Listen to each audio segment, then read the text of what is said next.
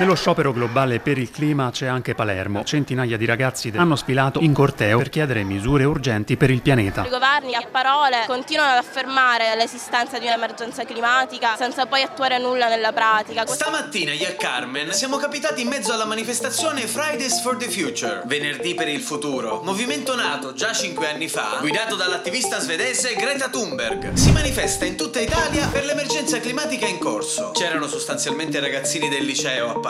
Purtroppo pure pochi. Nel resto d'Italia ho visto che la cosa invece è stata più partecipata. Cartelloni a parte, la cosa che non sembra cambiata in queste manifestazioni è che i cori e gli slogan sembrano rimasti quelli di quando a scuola ci andavo io.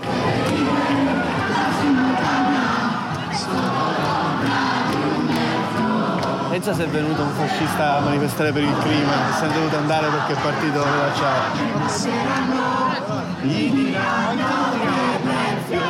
Sì, Bella Ciao è un classicone sempreverde che mi auguro non tramonterà mai. Il problema erano i Corea gratis contro la polizia, completamente decontestualizzati in quella marcia. Ma vabbè, tra l'altro ho incrociato un coglioncello che scappava dal corteo, un passante, che cantava a bassa voce, quasi fra sé e sé, faccetta nera. Giusto, bravo! Dovete vergognarvi di essere fascistelli. Tutti noi altri Bella Ciao la cantiamo a pieni polmoni. Bella Ciao, Bella Ciao, Bella Ciao, ciao, ciao. Scusate la divagazione, torniamo al tema. Sinceri, picciò, a noi che ce ne fotte del cambiamento climatico? Meno di zero. Sì, a parole è facile. Energia pulita per il futuro dei nostri figli. Basta inquinamento. Però poi nei fatti, dai, confessate, quanto vi sta sul cazzo questa ragazzina nordica con le treccine che vi rimprovera? Oh, sono gli adulti a dover sgridare ai piccoli e non viceversa. Eh, purtroppo ormai il mondo è sottosopra. E per colpa nostra. Ce ne siamo fregati per anni. I produttori di petrolio, ma anche noi nel nostro piccolo. Luci accese in stanze inutilizzate. Docce lunghissime con acqua sempre aperta. Riscaldamenti caldissimi d'inverno e freddissimi d'estate. Lo capisco, è complicato avere empatia per una cosa che non si vede. E io non posso insegnarvi nulla perché sono il primo sprecone. Il problema sarà dei nostri figli, dei nostri nipoti, dei nostri pronipoti. In questo momento io manco c'ho figli, quindi perché dovrei pormi il problema? Però me la vedo già. Me la immagino mia figlia Shoshanna. Col megafono a capo del corteo contro l'ingiustizia del suo tempo. E vedo anche mio nipote, Charlie l'hanno chiamato. Bel nome, anche se io avrei preferito. No, non Giuseppe. Non sono per queste trivialità patriarcali. Mi sarebbe piaciuto che mio nipote si chiamasse Woody. Ma pure Charlie è bello. Charlie è tosto. Mamma mia, una camurria. Mi manda messaggi dal futuro. Si lamenta che il cielo è tutto nero. Gli sarebbe piaciuto conoscerlo azzurro. Mi maledice perché casa sua è piena di scarafaggi. Sì, quelli prolifereranno in un pianeta distrutto. Charlie mi urla che sono un assassino. Ho ucciso tutti i suoi amici. Sono morti di fame e stenti. Ed è morto allo stesso modo anche suo figlio. Lo avevano chiamato Speranza.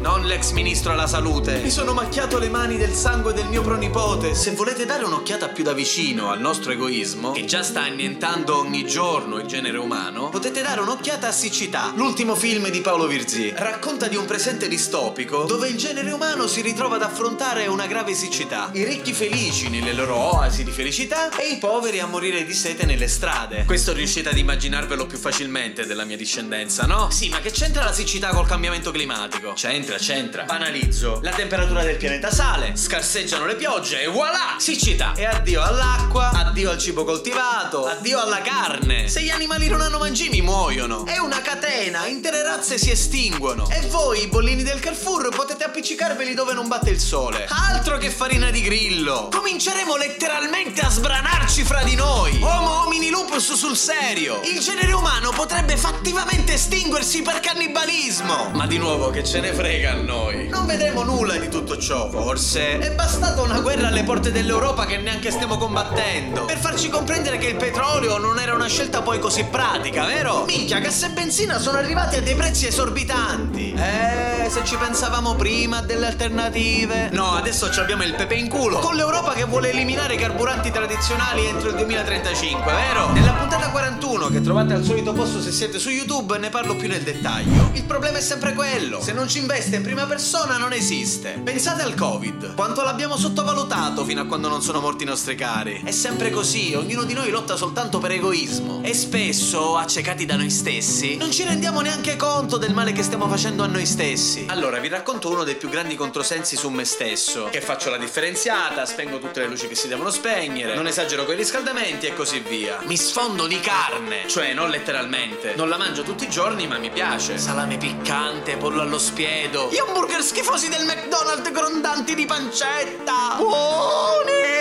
C'è poco da fare, questo tipo di cibo per me è come l'eroina. Difficilmente potrei mai farne a meno. Vivendo con una vegetariana ho ridimensionato non poco il mio consumo di carne, senza nessuna imposizione, più per una questione di praticità. Quando proprio non resisto, mi abbandono a questa mia vera e propria dipendenza. Eh, lo sapete quanto cazzo impatta la produzione di carne sul cambiamento climatico? Un bel po'. Serve tantissima acqua, sia per abbeverare gli animali che per la coltivazione dei loro mangimi, maggiormente a base di soia. La produzione di soia e carne contribuisce sensibilmente all'uccisione del pianeta. Cosa dovremmo mangiare? Giuro che non lo so. Davvero, mangio veramente molta più verdura di quanto non facessi da giovane adesso. E mi piace pure. L'altro giorno abbiamo fatto una caponata che non ve lo posso raccontare. Ma alla carne, ripeto, non riuscirò mai a rinunciare. Il mio piccolo insignificante contributo per cercare di arginare l'emergenza climatica? Mangiarne meno di carne. Mi aiutate? Mangiamone un po' meno tutti quanti. Magari così un giorno mia figlia Shoshanna potrà regalare a mio nipote Charlie un futuro migliore. E forse, solo forse, se saremo tutti quanti un po' meno egoisti, speranza vivrà.